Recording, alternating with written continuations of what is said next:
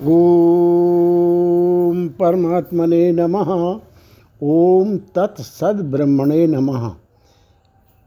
ऐतरेयोपनिषद। मनस्तापतमः शान्तै यस्य पादनखच्छटः शरच्चन्द्रनवाति तं नीलचिन्मणिं शान्तिपाठ। ॐ वाङ् मे मनसि प्रतिष्ठिता। मनो मे वाचि प्रतिष्ठिता मा वीरावीर वीर में एधि, वेदस्य च आप आणिस्तः श्रुतं मे मा प्रहासी। अनेनाधीतेनाहोत्रान् सन्दधाम्यर्थं वदिष्यामि, सत्यं वदिष्यामि, तन्मा भवतु तद्भक्तारमवतु, अवतु माम् अवतु भक्तारम् अवतु भक्तारम् ओम शांति शांति शांति।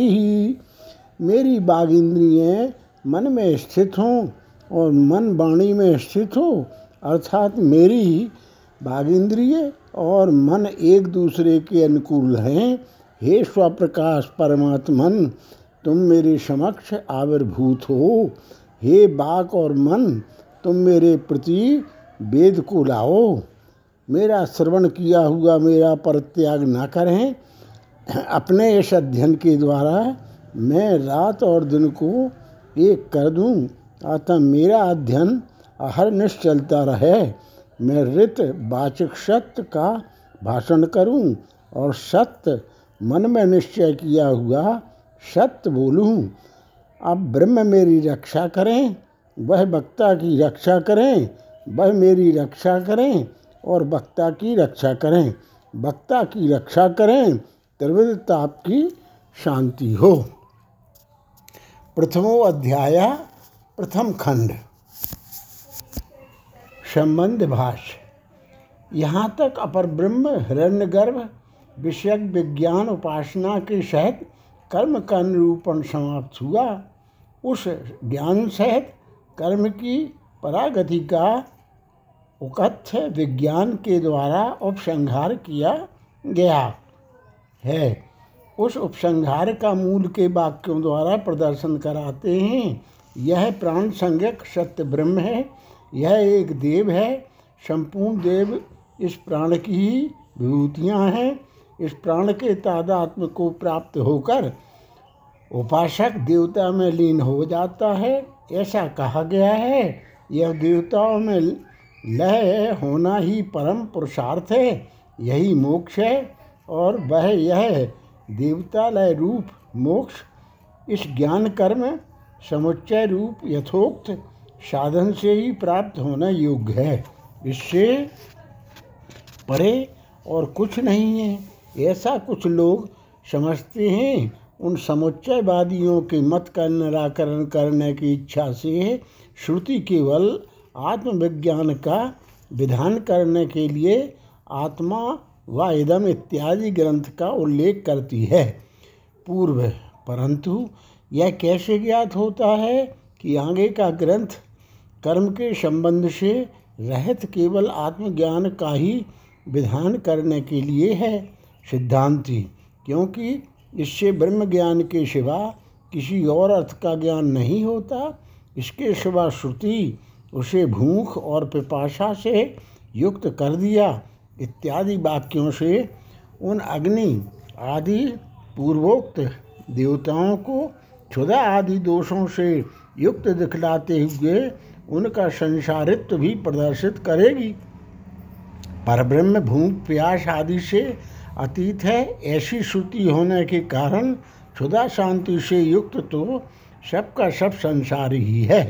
पूर्व इस प्रकार केवल आत्मज्ञान ही मोक्ष का साधन भले ही हो, परंतु उसमें केवल कर्म त्यागी पुरुष का ही अधिकार नहीं है, क्योंकि इस विषय में कोई विशेष श्रुति नहीं है।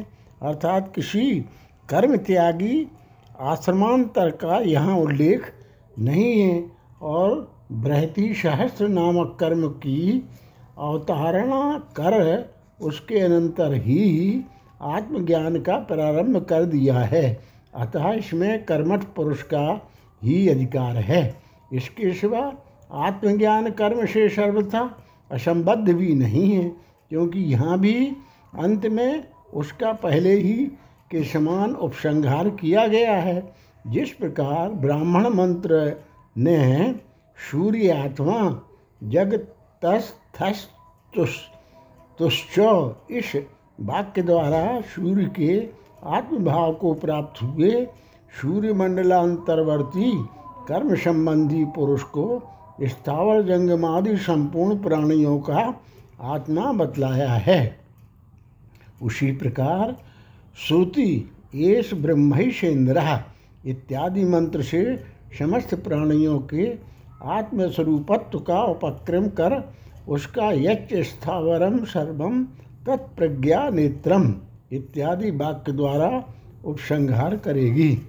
इस प्रकार संहितोपनिषद में भी इसी को वह वृक्ष ऋग्वेदी बृहति सहस्त्र नामक सत्र में विचारते हैं इत्यादि श्रुति से उसका कर्म संबंधित प्रतिपादन कर संपूर्ण भूतों में इसी को ब्रह्मा ऐसा कहते हैं, इस प्रकार उपसंहार किया है तथा जो यह अशरीरी चेतन आत्मा है, इस प्रकार बतलाए हुए उस आत्मा का ही जो यह सूर्य के अंतर्गत है, वह एक ही है, ऐसा जाने।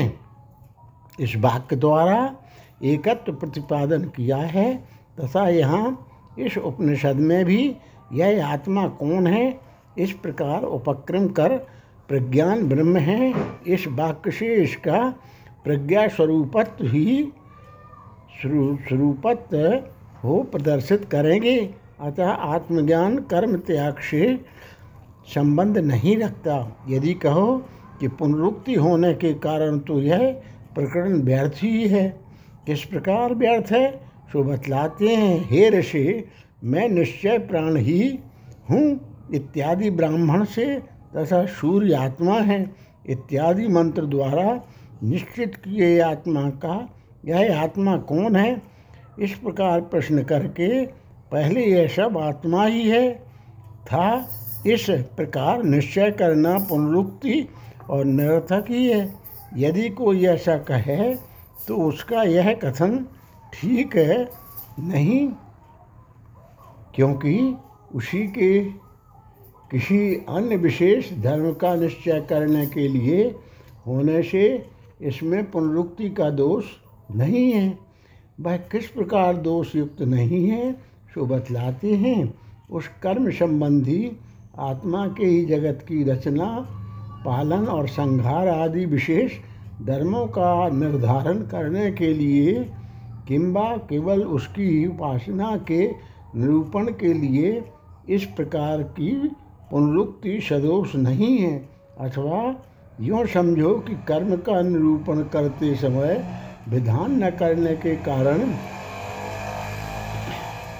कभी कमी आत्मा की उपासना कर्म को छोड़कर प्राप्त नहीं होती थी।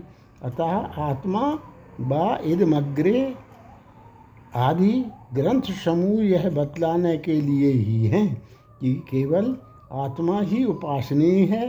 भेद और अभेद रूप से उपास होने के कारण एक ही आत्मा कर्म के विषय में भेद दृष्टि से युक्त है और वही कर्म दृष्टि को छोड़ देने के के समय अभेद रूप से भी उपासनीय है। इस प्रकार यह अपन रुक्ति ही है। जो पुरुष विद्या उपासना और अविद्या कर्म इन दोनों को साथ साथ जानता है। वह अविद्या से मृत्यु को पार करके विद्या से अमृत प्राप्त कर लेता है तथा इस लोक में कर्म करता हुआ ही सौ वर्ष तक जीवित रहने की इच्छा करे। ऐसा ईशोपनिषद में बाज सनेई शाखा वालों का कथन है। मनुष्यों की परमायु भी सौ वर्ष से अधिक नहीं है, जिससे कि यह कर्म परित्याग द्वारा आत्मा की उपासना कर सके। पुरुष की आयु के इतने छत्तीस हो, सहस्त्र दिन होते हैं।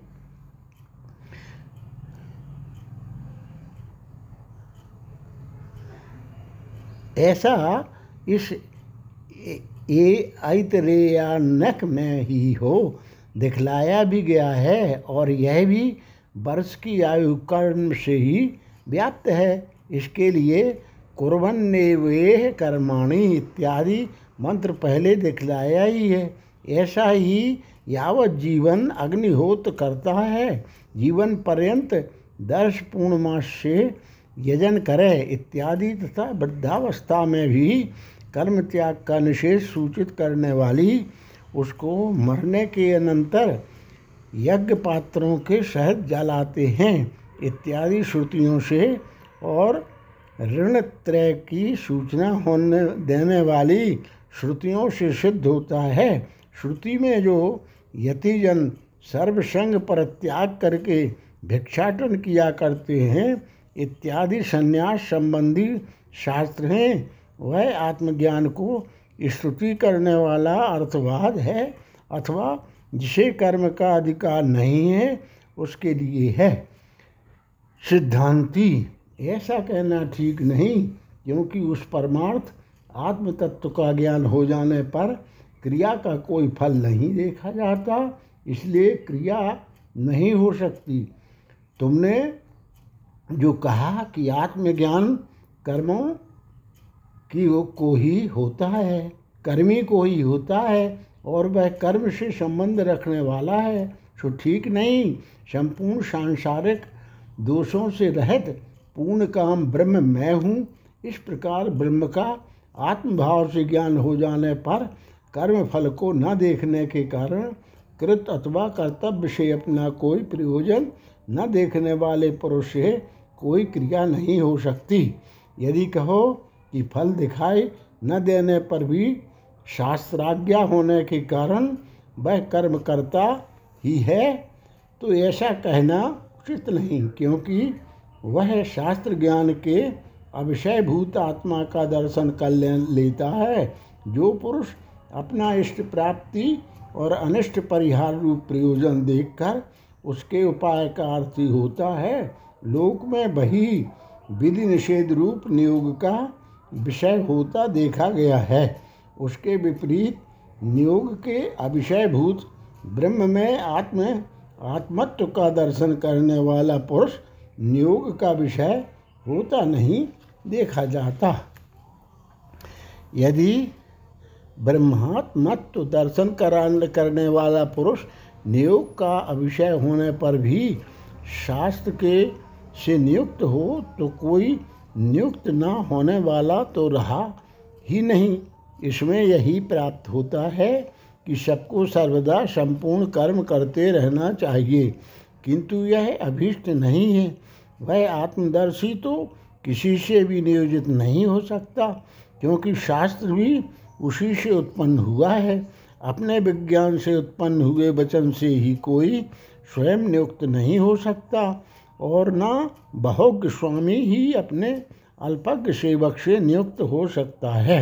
यदि कहो कि नित्य होने के कारण वेद का नियोग नियोग कर्तृत्व, सामर्थ्य, स्वतंत्रता पूर्वक सबके प्रति है तो उपर्युक्त दोष के कारण ऐसा कहना ठीक नहीं।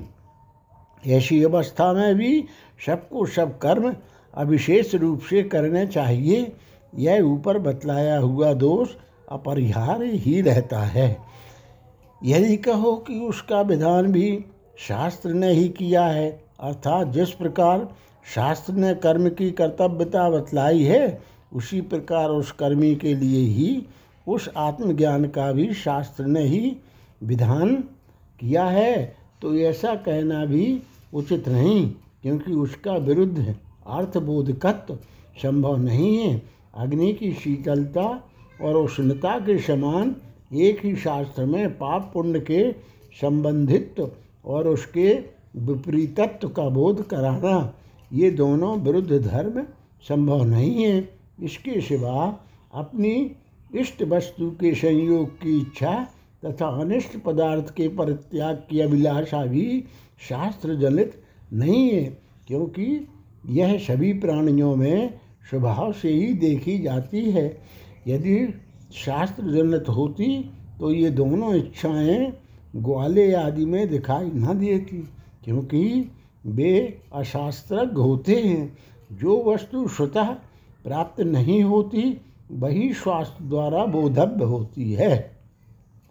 इस प्रकार यदि शास्त्र ने कृत और कर्तव्यता के विरोधी आत्मज्ञान का उपदेश किया है तो फिर वह अग्नि में शीतलता के समान तथा सूर्य में अंधकार के समान उसकी विरुद्ध कर्तव्यता को किस प्रकार उत्पन्न करेगा?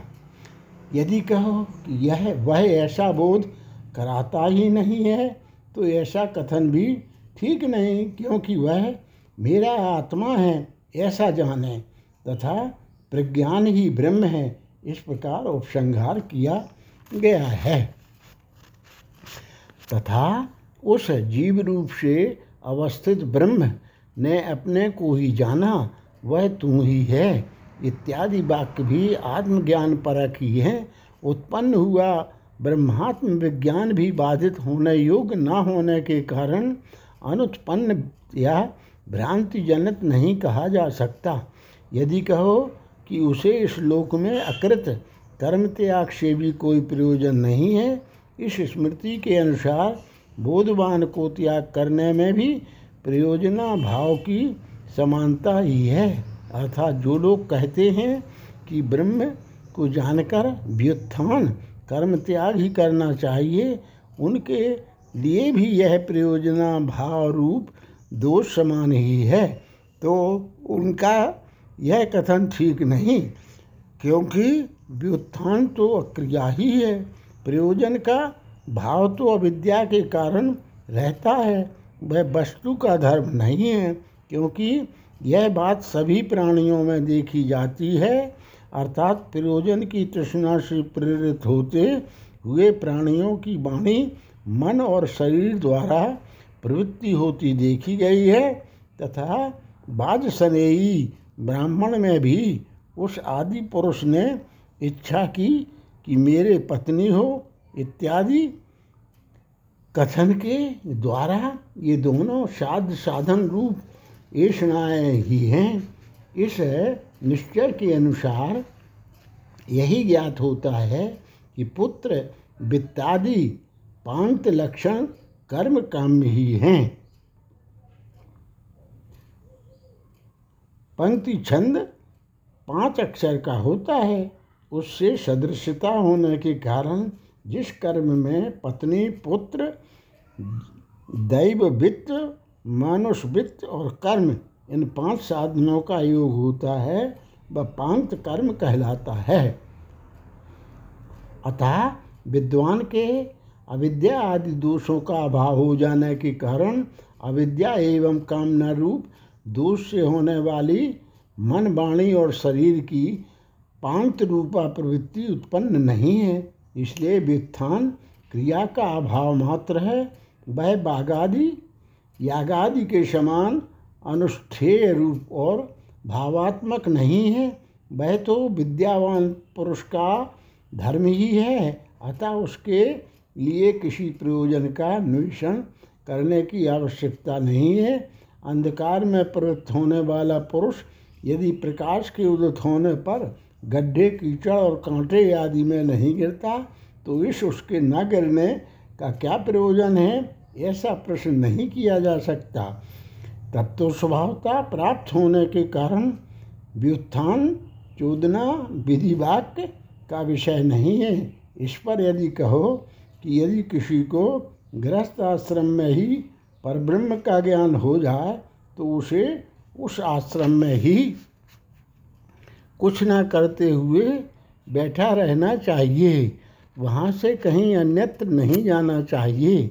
तो ऐसा कहना उचित नहीं, क्योंकि इतना ही कामना है। ये दोनों ईष्णाएँ ही हैं। इत्यादि वाक्य से निश्चित किया जाने के कारण गृहस्थ आश्रम तो कामना से ही प्रयुक्त है। कामना के निमित्तभूत पुत्र वित्तादि के संबंध के नियम का अभाव मात्र ही व्युत्थान है। उनके पाप से कहीं अन्यत्र चला जाना व्युत्थान नहीं कहा जाता। अतः जिसे ज्ञान उत्पन्न हुआ है, उसके लिए कुछ ना करते हुए गृहस्थ आश्रम में ही स्थित रहना संभव नहीं है। इससे विद्वान के लिए गुरु शुश्रूषा और तपस्या की भी अनुपपत्ति सिद्ध होती है। इस विषय में कोई कोई गृहस्थ पुरुष भिक्षाट नादि के भय और तिरस्कार के डरने के कारण अपनी सूक्ष्मदर्शिता प्रकट करते हुए उत्तर देते हैं। केवल देह, धारणा, मात्र के इच्छुक भिक्षु के लिए भी भिक्षाट नादि का नियम देखा जाता है। अतः पुत्र, वित्तादि स्वाध्य और कर्म उपासना आदि साधन दोनों की येषणाओं से मुक्त हुए केवल देह धारण के लिए भोजनाच्छाद छादन मात्र से निर्वाह करने वाले गृहस्थ को भी घर में ही रहना चाहिए। परंतु उनका ऐसा कहना ठीक नहीं, क्योंकि अपने ग्रह विशेष के परिग्रह का नियम कामना प्रयुक्त ही है। इस प्रकार इसका उत्तर पहले दिया ही जा चुका है और अपने ग्रह विशेष के परिग्रह का अभाव होने पर तो केवल शरीर धारण मात्र के लिए भोजनाच्छादन की इच्छा करने वाले पुरुष को अपने परिग्रह विशेष का अभाव होने के कारण श्रुता भिक्षुत्व भिक्षुकत्व ही प्राप्त हो जाता है। जिस प्रकार भिक्षु के लिए शरीर रक्षा में उपयोगी, भिक्षाटनादि की प्रवृत्ति एवं शौचादि का नियम है, उसी प्रकार विद्वान और निष्काम गृहस्थ को भी यावत जीवादि श्रुति से नियुक्ति होने के कारण प्रत्यवाय की निवृत्ति के लिए नित्य कर्मों में नियम से प्रवृत्त हो सकती है। ऐसा यदि कोई कहे तो इस कथन का तो पहले ही प्रतिवाद किया जा चुका है। क्योंकि नियोग का अभिषय होने के कारण विद्वान नियुक्त नहीं किया जा सकता।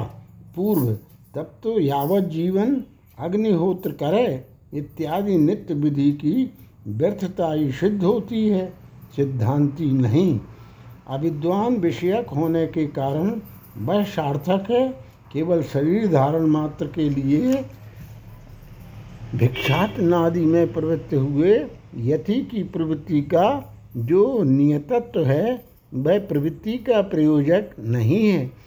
आचमन में प्रवृत्त हुए पुरुष की पिपाशा निवृत्ति के समान उसके भिक्षाट नादि का क्षुदा निवृत्ति आदि के सिवा कोई अन्य प्रयोजन नहीं समझा जाता, परंतु इसके समान अग्निहोत्र आदि कर्मों का स्वतः प्राप्त प्रवृत्ति को नियत करना नहीं माना जा सकता।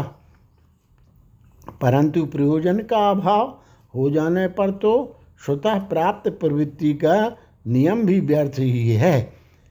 सिद्धांति नहीं, क्योंकि यह भिक्षाट नादि का नियम पूर्व वृत्ति से सिद्ध होने के कारण उसके उल्लंघन में अधिक प्रयत्न की आवश्यकता है और स्वभावतः प्राप्त व्युत्थान का व्युत्था या, याथ भिक्षाचर्यम चरंती आदि वाक्यों से पुनः विधान किया गया है। इसलिए विद्वान मुमुक्षु के लिए उसकी कर्तव्यता उचित ही है। जिस मुमुक्षु को ज्ञान प्राप्त नहीं हुआ है उसे भी संन्यास करना ही चाहिए। इस विषय में शांतोदांत उपरत स्थितिक्षु आदि वचन प्रमाण है, तथा आत्मदर्शन के साधन,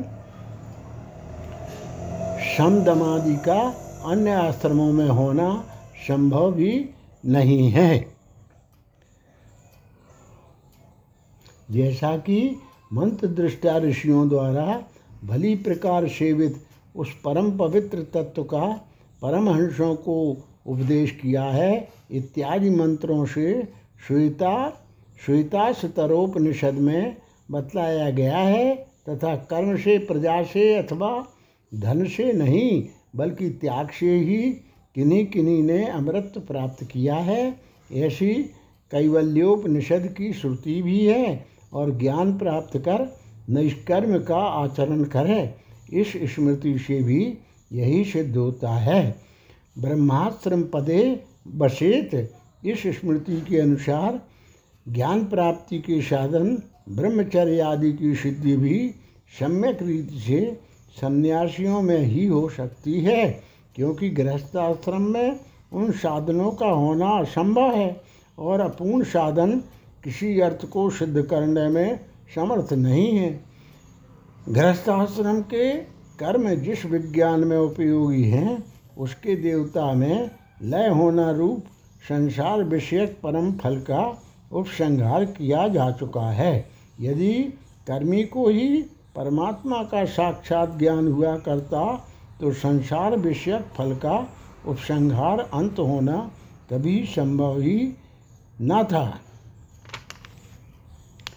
यदि कहो कि यह, वह तो अंग फल मात्र है तो ऐसा कहना ठीक नहीं, क्योंकि आत्मविद्या तो उसके विरोधी आत्म तत्व से संबंध रखने वाली है। सब प्रकार के नाम, रूप और कर्म से रहित परमार्थ आत्म तत्व से संबंध रखने वाला आत्मज्ञान तो अमृत का साधन है। उससे गौण फल का संबंध मानने पर तो ज्ञान का सर्व विशेष शून्य आत्म वस्तु से संबंधित होना ही सिद्ध नहीं होता और यह इष्ट नहीं है क्योंकि जहाँ इसके लिए सब कुछ आत्मा ही हो गया है, इस प्रकार आरंभ करके विद्वान के लिए क्रिया कारक और फल आदि संपूर्ण व्यवहार का निराकरण किया है, तथा उसके विपरीत अविद्वान के लिए बाज सनेई ब्राह्मण में जहाँ की द्वैत के समान होता है ऐसा कहकर क्रिया कारक और फल रूप संसार विषय को प्रदर्शित किया है। इसी प्रकार यहाँ ऐतरेयोपनिषद में भी जो सुधा पिपाशादि युक्त वस्तु रूप संसार विषयक देवतालय संज्ञक फल है, उसका संहार कर अब केवल सर्वात्मक वस्तु विषयक ज्ञान का ही अमृत प्राप्ति के लिए वर्णन करूँगा। करूँगी, ऐसे अभिप्राय से श्रुति प्रवृत्त होती है। तथा देवलोक, पितृलोक और मनुष्य लोक की प्राप्ति में ऋणों का प्रतिबंध तो अज्ञानी के ही लिए है। ज्ञानी के लिए नहीं, जैसा कि उस इस मनुष्य लोक को पुत्र के द्वारा ही जीता जा सकता है। इत्यादि लोकत्रय की प्राप्ति के साधन का नियम करने वाली श्रुति से सिद्ध होता है तथा आत्मलोक के इच्छुक विद्वान के लिए हम प्रजा से क्या करेंगे इत्यादि वाक्यों द्वारा ऋणों के प्रतिबंध का अभाव दिखलाया है। इसी प्रकार वे प्रसिद्ध आत्मवेदता से ऋषि बोले मैं अध्ययन कैसे करूँ, होम कैसे करूँ? इत्यादि श्रुति है तथा ऐसी ही उस इस आत्म तत्व को जानने वाले पूर्ववर्ती विद्वान अग्निहोत्र नहीं करते थे। यह कौशित को शाखा की श्रुति है। पूर्व तब अविद्वान के लिए तो ऋणों का परिशोध बिना किए संन्यास करना बन नहीं सकता। सिद्धांति, यह बात नहीं है, क्योंकि गृहस्थाश्रम की प्राप्ति से पूर्व तो ऋणत्व ही असंभव है। यदि अधिकारारूढ़ न हुआ पुरुष भी ऋणी हो सकता है तो सभी का ऋणी होना सिद्ध होगा और इस प्रकार बड़ा अनिष्ट प्राप्त होगा। जो गृहस्थ आश्रम को प्राप्त हो गया है, उस पुरुष के लिए भी गृहस्थ आश्रम से प्रस्थ होकर संन्यास करे अथवा इस क्रम को छोड़कर अन्य प्रकार से, यानी ब्रह्मचर्य से गृहस्थ आश्रम से अथवा वानप्रस्थ आश्रम से ही संन्यास कर दे। इत्यादि श्रुतियों द्वारा आत्मदर्शन के साधन के उपाय रूप से संन्यास प्राप्त हो ही जाता है। अविद्वान और अमुमुक्षु पुरुष के विषय में यावत जीवन अग्निहोत्र करें, इत्यादि श्रुतियों की भी कृतार्थता है। छांदज्ञोप में तो किन्हीं किन्हीं के लिए बारह रात्रि अग्निहोत्र करके तदनंतर उसका परित्याग करना सुना जाता है। और तुमने जो कहा कि जिन्हें कर्म का अधिकार नहीं है, उन्हीं के लिए संन्यास का विधान है तो ऐसी बात नहीं है, क्योंकि उनके विषय में उत्सन्नाग्नि रणाग्नि को वह इत्यादि अलग श्रुति है। जिसके अग्निहोत्र की अग्नि प्रमादवश शांत हो गई है अथवा जिसने अग्नि का परिग्रह नहीं किया है। तथा समस्त स्मृतियों में भी आश्रमों का विकल्प क्रम की अपेक्षा न करके जिस आश्रम से संन्यास लेने की इच्छा हो, उसी से ले ले लेना। और समुच्चय सामान्य रूप से प्रसिद्धि है। एक आश्रम से दूसरे आश्रम में क्रमानुसार जाना। तथा यह जो कहा कि विद्वान को जो कर्म त्याग की स्वतः प्राप्ति बतलाई है, सो शास्त्र का विषय न होने के कारण उसके घर या वन में रहने में कोई विशेषता नहीं है। ऐसा कहना ठीक नहीं। व्युत्थान के स्वतः प्राप्त होने के कारण ही उसकी अन्यत्र, यानी गृहस्थ आश्रम में स्थिति नहीं हो सकती। अन्यत्र स्थिति को तो हमें कामना और कर्म से प्रेरित ही बतलाया है और उसके अभाव को ही व्युत्थान कहा है। स्वेच्छाचार तो अत्यंत मूड का विषय समझा गया है। इसीलिए विद्वान के लिए वह अत्यंत प्राप्त है तथा विद्वान के लिए तो अत्यंत भार रूप होने के कारण शास्त्रोक्त कर्म की भी अप्राप्ति समझी जाती है। फिर अत्यंत अविवेक के कारण होने वाले स्वेच्छाचार की तो बात ही क्या है? उन्माद अथवा तिमिर रोग से दूषित दृष्टि द्वारा उपलब्ध हुई वस्तु उसके निवृत्त होने, हो जाने पर भी वैसी ही नहीं रहती, क्योंकि वह तो उन्माद तथा तिमिर दृष्टि के कारण ही वैसी प्रतीत होती है।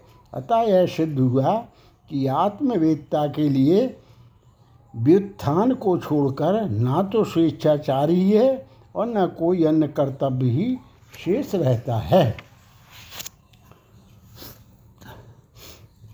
तथा ऐसा जो कहा है कि जो पुरुष विद्या और अविद्या दोनों को साथ साथ जानता है, वह इसलिए नहीं है कि विद्वान में विद्या के साथ अविद्या भी रहती है तो फिर उसका क्या प्रयोजन है? उसका तात्पर्य तो यही है कि एक ही पुरुष में ये दोनों साथ साथ नहीं रह सकते। जिस प्रकार ही सीपी में एक पुरुष को एक ही समय चांदी और सीपी दोनों का ज्ञान नहीं हो सकता। कठोपनिषद में भी कहा है, जो विद्या और अविद्या नाम से जानी जाती है, वे परस्पर अत्यंत विपरीत विरुद्ध स्वभाव वाली हैं। अतः विद्या के रहते हुए अविद्या का रहना किसी प्रकार संभव नहीं है। तब से ब्रह्मा को जानने की इच्छा करे।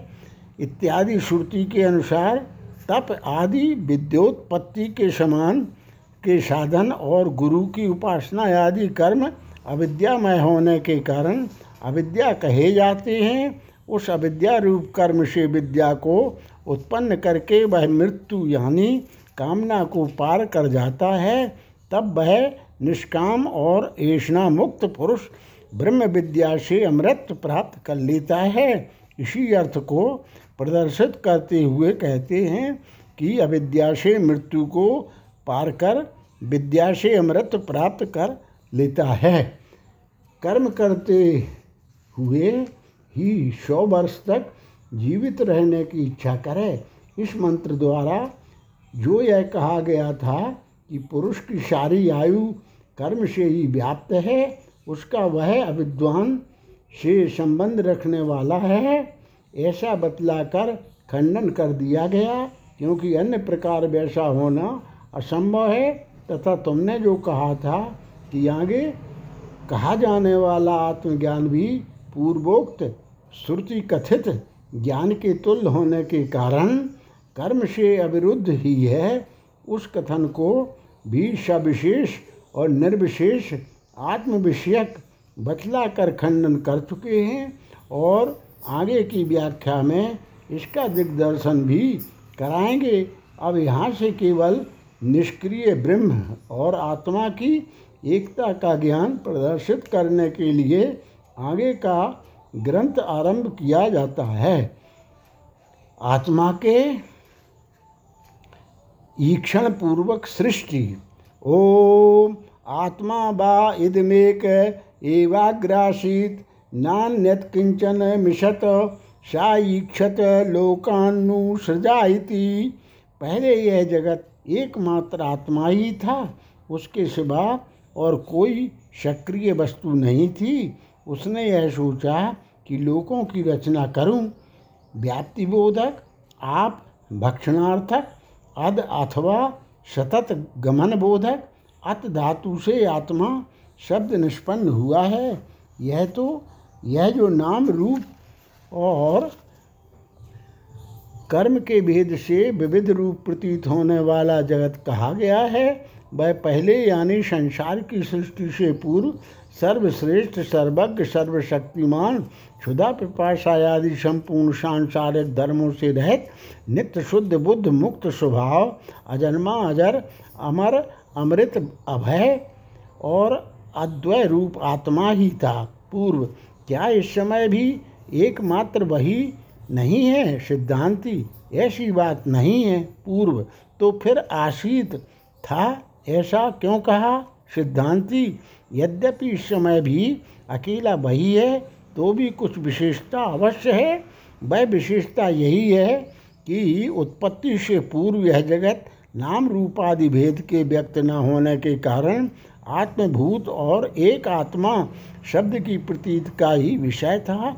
और इस समय नाम रूपादि भेद के व्यक्त हो जाने से वह अनेक शब्दों की प्रतीति का विषय तथा एकमात्र आत्मा शब्द की प्रतीति का विषय भी हो रहा है। जिस प्रकार जल से पृथक, फ़ैन के नाम और रूप की अभिव्यक्ति होने से पूर्व फ़ैन एकमात्र जल शब्द की प्रतीति का ही विषय था। किंतु जिस समय वह जल से अलग नाम और रूप के भेद से व्यक्त हो जाता है। उस समय फ़ैन, जल और फ़ैन इस प्रकार अनेक शब्दों की प्रतीति का विषय तथा केवल जल इस एक शब्द की प्रतीति का विषय भी हो जाता है। उसी प्रकार उपर्युक्त भेद भी समझना चाहिए। उसके सिवा अन्य कोई व्यापार युक्त अथवा निष्क्रिय वस्तु नहीं थी, जिस प्रकार सांख्यवादियों के मत में आत्मा से अतिरिक्त स्वतंत्र प्रधान था तथा कणाद मतावलंबियों के विचार में परमाणु थे, उस प्रकार इस औपनिषद सिद्धांत में आत्मा से अतिरिक्त और कोई वस्तु नहीं थी तो फिर क्या था? एकमात्र आत्मा ही था। यह इसका अभिप्राय है। सर्वज्ञ स्वभाव होने के कारण उस आत्मा ने अकेले होते हुए ही ईक्षण चिंतन किया। यदि कहो कि जगत की उत्पत्ति से पूर्व कार्य और कारण का अभाव रहते हुए भी उसने किस प्रकार ईक्षण किया तो यह कोई दोष की बात नहीं है, क्योंकि वह आत्मा स्वभाव से ही सर्वज्ञ है। इस विषय में हाथ पाँव वाला ना होकर भी वेगवान और ग्रहण करने वाला है इत्यादि मंत्र वर्ण भी हैं। उसने ऐसा किस अभिप्राय से ईक्षण किया? इस पर श्रुति कहती है, मैं प्राणियों के कर्म, फल, लोप, भोग के आश्रयभूत अम्ब आदि लोकों की रचना करूँ। इस प्रकार ईक्षण किया। सृष्टि क्रम इस प्रकार ईक्षण यानी आलोचना करके शायमान लोकान सृजत, अम्भो मरीचर, मर मापो दोम्भा, परेण देवम देव प्रतिष्ठानंतरिक्षम मरीचय, पृथ्वी मरो या अधस्ता आपह उसने अम्भ, मरीच, मर और आप इन लोगों की रचना की, जो द्यूलोक से परे हैं और स्वर्ग जिसकी प्रतिष्ठा है, वह अम्ब है। अंतरिक्ष भूअरलोक मरीचि है, पृथ्वी मरलोक है और जो पृथ्वी नीचे है, वह आप है। उस आत्मा ने इन लोगों की रचना की, जिस प्रकार इस लोक में बुद्धिमान, शिल्पकार आदि मैं इस प्रकार के महल आदि बनाऊँ, ऐसा विचार करके उस विचार के अंतर ही महल आदि की रचना करते हैं। उसी प्रकार उसने ईक्षण करके इन लोक आदि की रचना की। शंका, शिल्पकार आदि तो उन महल आदि की उपादान सामग्री से युक्त होते हैं, इसलिए वे महल आदि की रचना करते हैं। ऐसा कहना ठीक ही है, किंतु उपादान सामग्री से रहित आत्मा किस प्रकार लोगों की रचना करता है?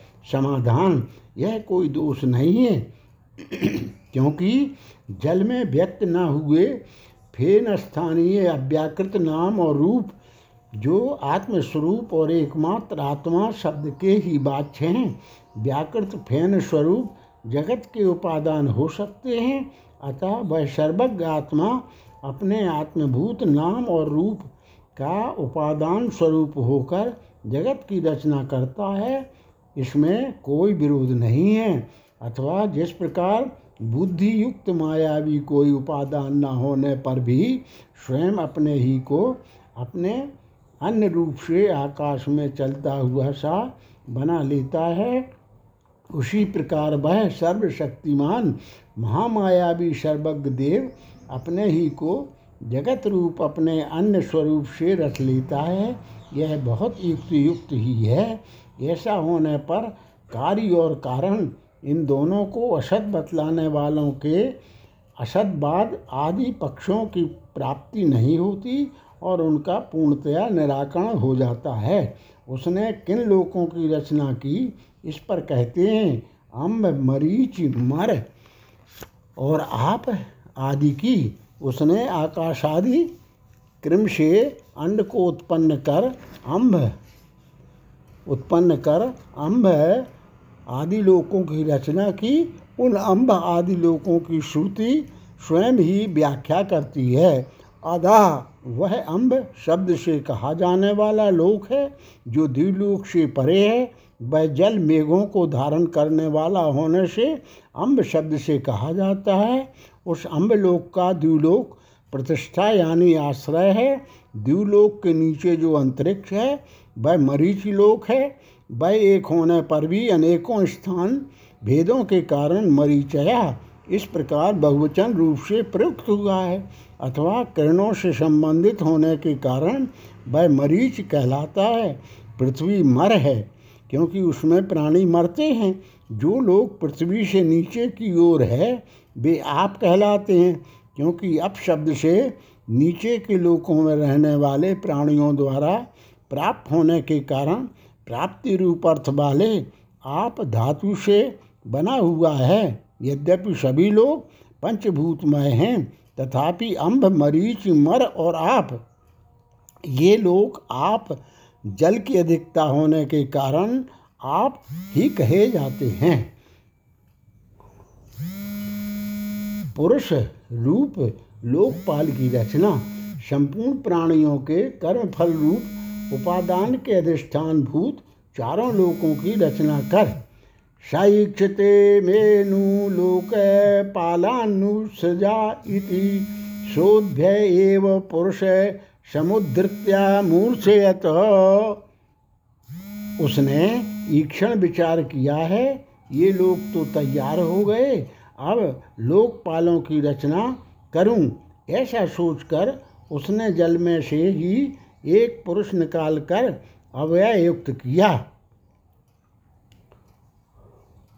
उस ईश्वर ने फिर भी ईक्षण विचार किया। मेरे रचे हुए अम्बादी लोग बिना किसी रक्षक के नष्ट हो जाएँगे, अतः इनकी रक्षा के लिए मैं लोकपालों की लोगों की रक्षा करने वालों की रचना करूँ, ऐसा सोचकर उसने जल से जल प्रधान पंचभूतों से अर्थात जिनसे उसने अम्बादी लोगों की रचना की थी, उन्हीं से पुरुष यानी सिर और हाथ आदि वाले पुरुषाकार को जिस प्रकार कुम्हार पृथ्वी से मिट्टी का पिंड निकालता है, उसी प्रकार निकाल कर मूर्छित किया, अर्थात अवयवों की योजना कर उसको बढ़ाया।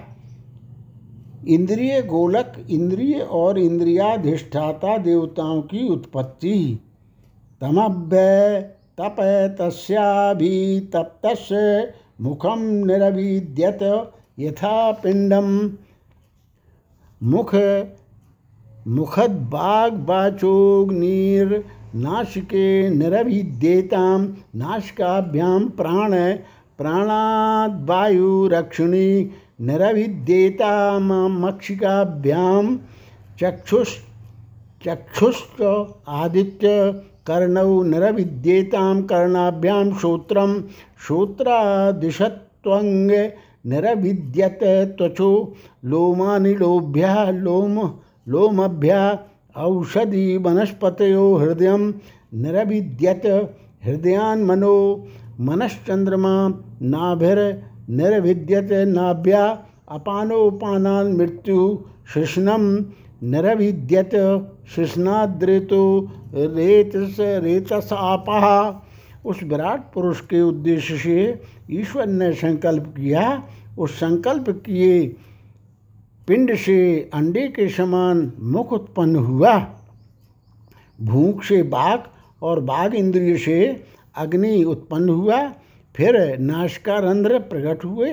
नाशकारंध्रों से प्राण हुआ और प्राण से वायु इसी प्रकार नेत्र प्रकट हुए तथा नेत्रों से चक्षु इंद्रिय और चक्षु से आदित्य उत्पन्न हुआ। फिर कान उत्पन्न हुए तथा कानों से श्रोत्र इंद्रिय और श्रोत्र दिशाएँ प्रकट हुई। तदनंतर त्वचा प्रकट हुई तथा त्वचा से लोम और लोमों से औषधि एवं वनस्पतियाँ उत्पन्न हुई। इसी प्रकार हृदय उत्पन्न हुआ, तथा हृदय से मन और मन से चंद्रमा प्रकट हुआ, फिर नाभि उत्पन्न हुई, तथा नाभि से अपान और अपान से मृत्यु की अभिव्यक्ति हुई। तदनंतर शिष्ण प्रकट हुआ, तथा शिष्ण से रेतस और रेतस से आप उत्पन्न हुआ। उस पुरुषाकार पिंड के उद्देश्य से ईश्वर ने तप किया, अर्थात उसका अभिध्यान यानी संकल्प किया। जैसा कि जिसका तप ज्ञानमय है, इस श्रुति से सिद्ध होता है, उस अभितप्त ईश्वर के संकल्प रूप तप से तपे हुए पिंड का मुख प्रकट हुआ, अर्थात उससे मुखाकार छिद्र इस प्रकार उत्पन्न हो गया, जैसे कि पक्षी का अंडा फट जाता है, उस छिद्र रूप मुख से बाघ इंद्रिय उत्पन्न हुई और उस बाघ से वाणी का अधिष्ठाता लोकपाल अग्नि हुआ। उसी प्रकार नाशकारंध्र उत्पन्न हुए। उन नाशकारंध्रों से प्राण और प्राण से वायु हुआ। इस प्रकार सभी जगह इंद्रिय, गोलक इंद्रिय और उसके अधिष्ठाता देव ये तीनों ही क्रमशः उत्पन्न हुए। दो नेत्र, दो कान और त्वचा ये इंद्रिय स्थान हैं। हृदय अंतःकरण का अधिष्ठान है और मन अंतःकरण है। नाभि संपूर्ण प्राणों के बंधन का स्थान है। अपान वायुयुक्त होने के कारण पायु इंद्रिय अपान कहलाती है। उससे उसके अधिष्ठात्री देवता मृत्यु उत्पन्न हुई। जैसे कि अन्यत्र इंद्रिय इंद्रिय स्थान और देवता बतलाए गए हैं, उसी प्रकार प्रजनेन्द्रिय का आश्रय स्थान शिष्ण उत्पन्न हुआ। उसमें रेता इंद्रिय है, जो रेतो विसर्ग, वीर त्याग की हेतुभूत होने से रेता, वीर के संबंध से रेतस कही जाती है और रेता से आप वीर के अधिष्ठाता जल का प्रादुर्भाव हुआ। श्री मच्छंकर भगवता कृता वै ऐतरेयोपनिषद भाष्ये प्रथमे अध्याये प्रथम खंड समाप्तः।